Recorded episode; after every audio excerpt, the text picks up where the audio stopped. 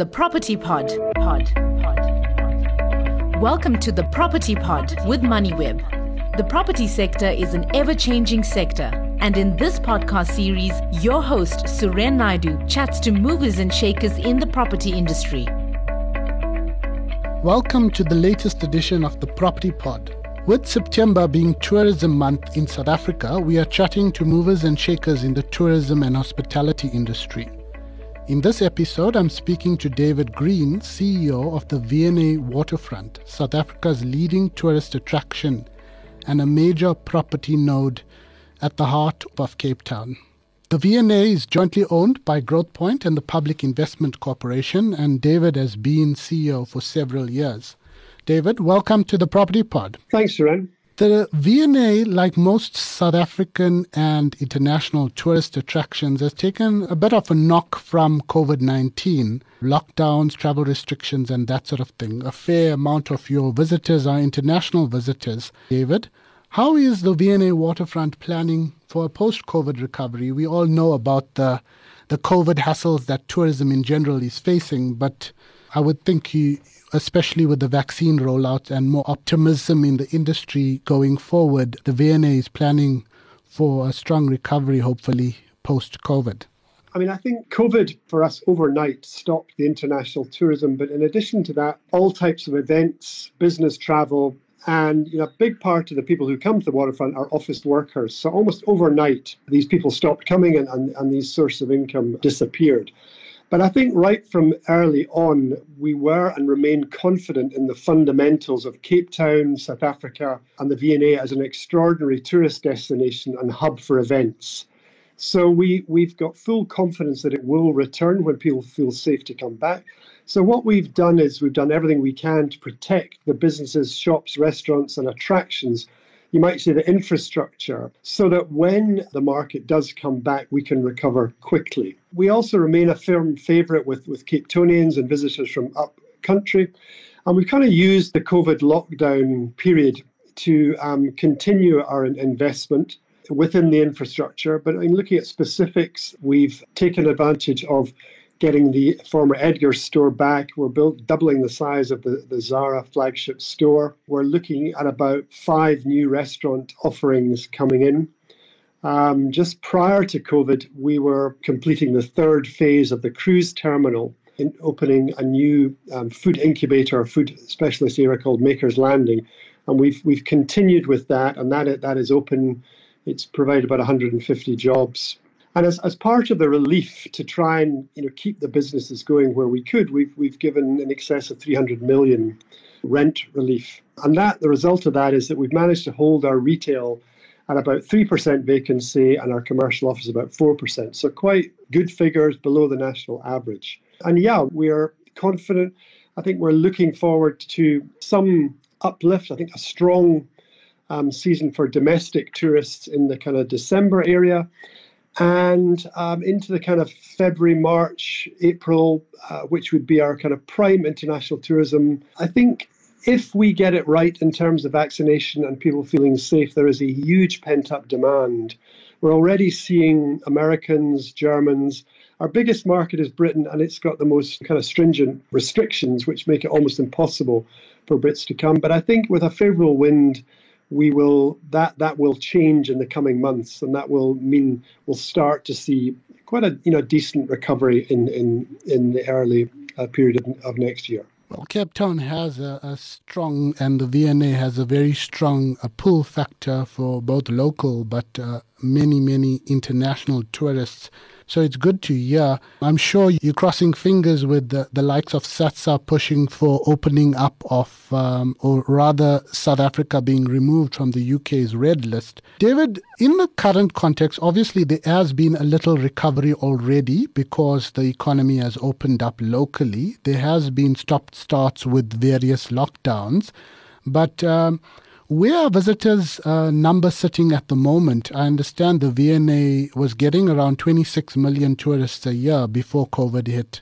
Sort of pre COVID norm would be 26 million visits per year, but close to 30% of that would be international visits. And they really probably, you know, only 1 or 2% of that has recovered. And I think if you lay on top of that the, the fact that we don't have any of the commercial office workers, I think people are cautious, although we've gone to great efforts to, to make the place as safe as possible, first to get the World Travel and Tourism International Safety Standard. We're still, you know, down, so we're probably running at about 40% below our normal footfall pre-COVID. Looking to the future again, David, uh, recently the city of Cape Town announced uh, it had approved plans for a 3.9 billion rand expansion of the waterfront in what's referred to as the Canal District.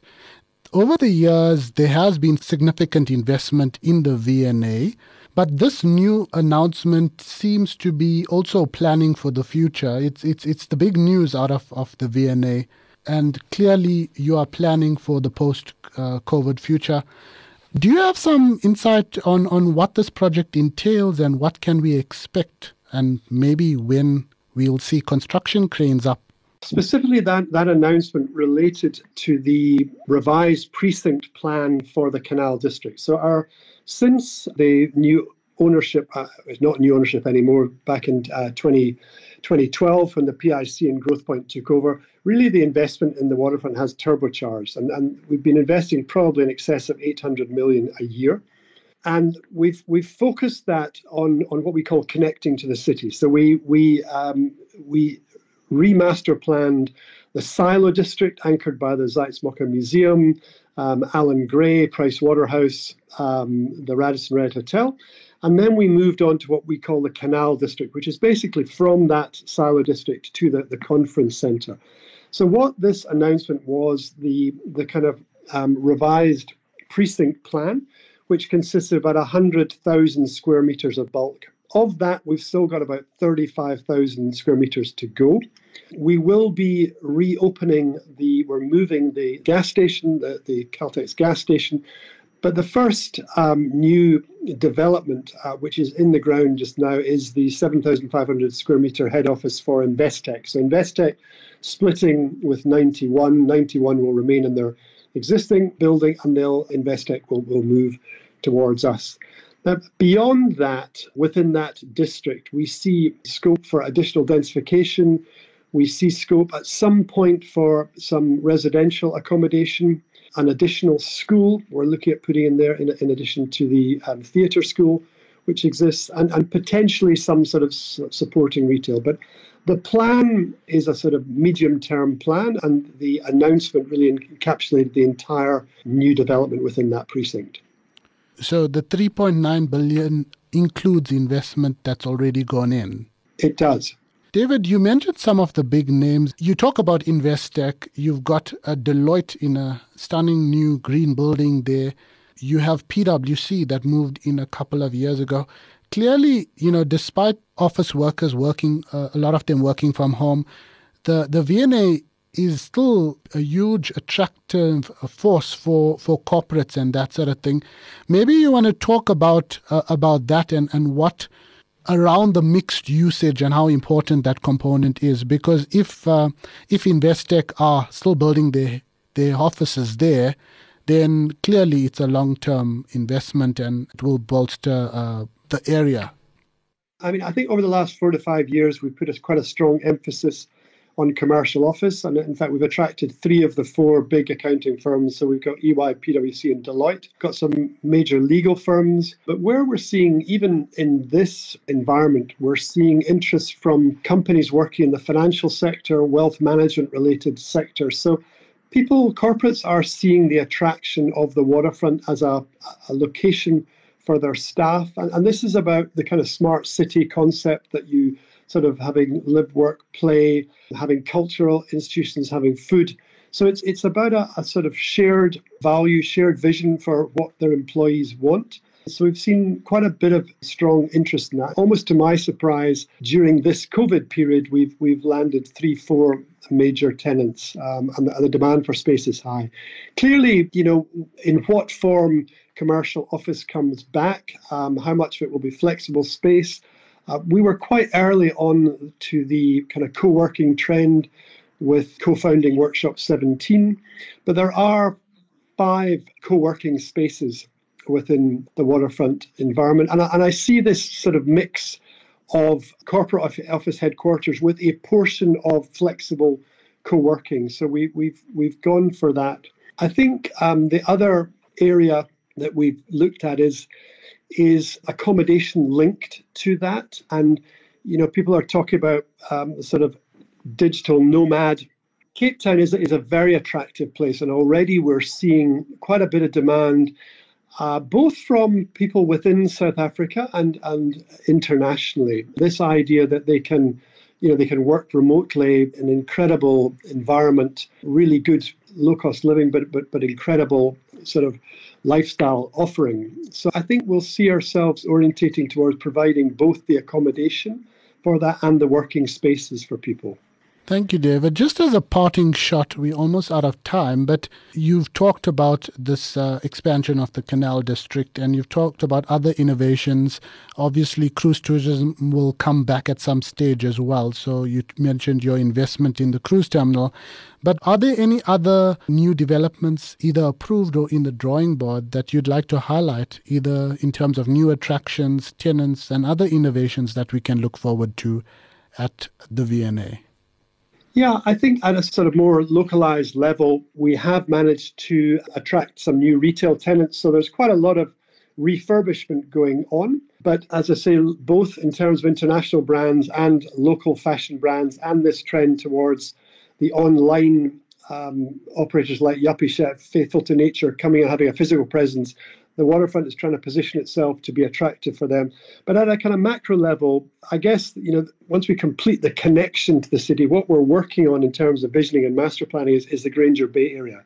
So that's the area where um, the Oranjezicht market is and the Grand Beach is. An extraordinary piece of real estate. Um, we're looking at visioning and master planning. We'll incorporate the market and the Grand Beach, but in terms of opportunity for leisure, for hotel, and and then also for playing into the the growing market of the ocean economy. The ocean economy is, is talked about. That goes from kind of boat building through to, let's say, um, stand-up paddling board, providing um, kind of you know workshop retail outlet facilities for for that sector. But I, I think Granger Bay is, is probably the kind of jewel in the crown going forward. We're at the, as I say, the planning and visioning space. It's a very exciting way. What we are, our vision is that we will connect the centre of the city through the Canal District, right through the waterfront, and through this Granger Bay District onto Mouille Point, Green Point, Sea Point. And what an incredible experience for Cape Town to be able to walk um, almost waterfront from the centre of the city right the way through to that, that incredible Sea Point uh, promenade. Well, I'm sincerely looking forward to visiting the V&A uh, again, but uh, and looking forward to the future plans there. David, thank you so much for your time. Thanks, Suren. That was David Green, CEO of the V&A Waterfront in Cape Town. Thanks for listening to the MoneyWeb Property Pod with Suren Naidoo, brought to you by Asset, South Africa's leading digital commercial property magazine. To listen to more episodes, go to moneyweb.co.za or the MoneyWeb app and follow MoneyWeb News for daily updates. Follow Suren on Twitter at Suren Naidoo for more of his property industry content and other business stories. The Property Pod. Pod. Pod.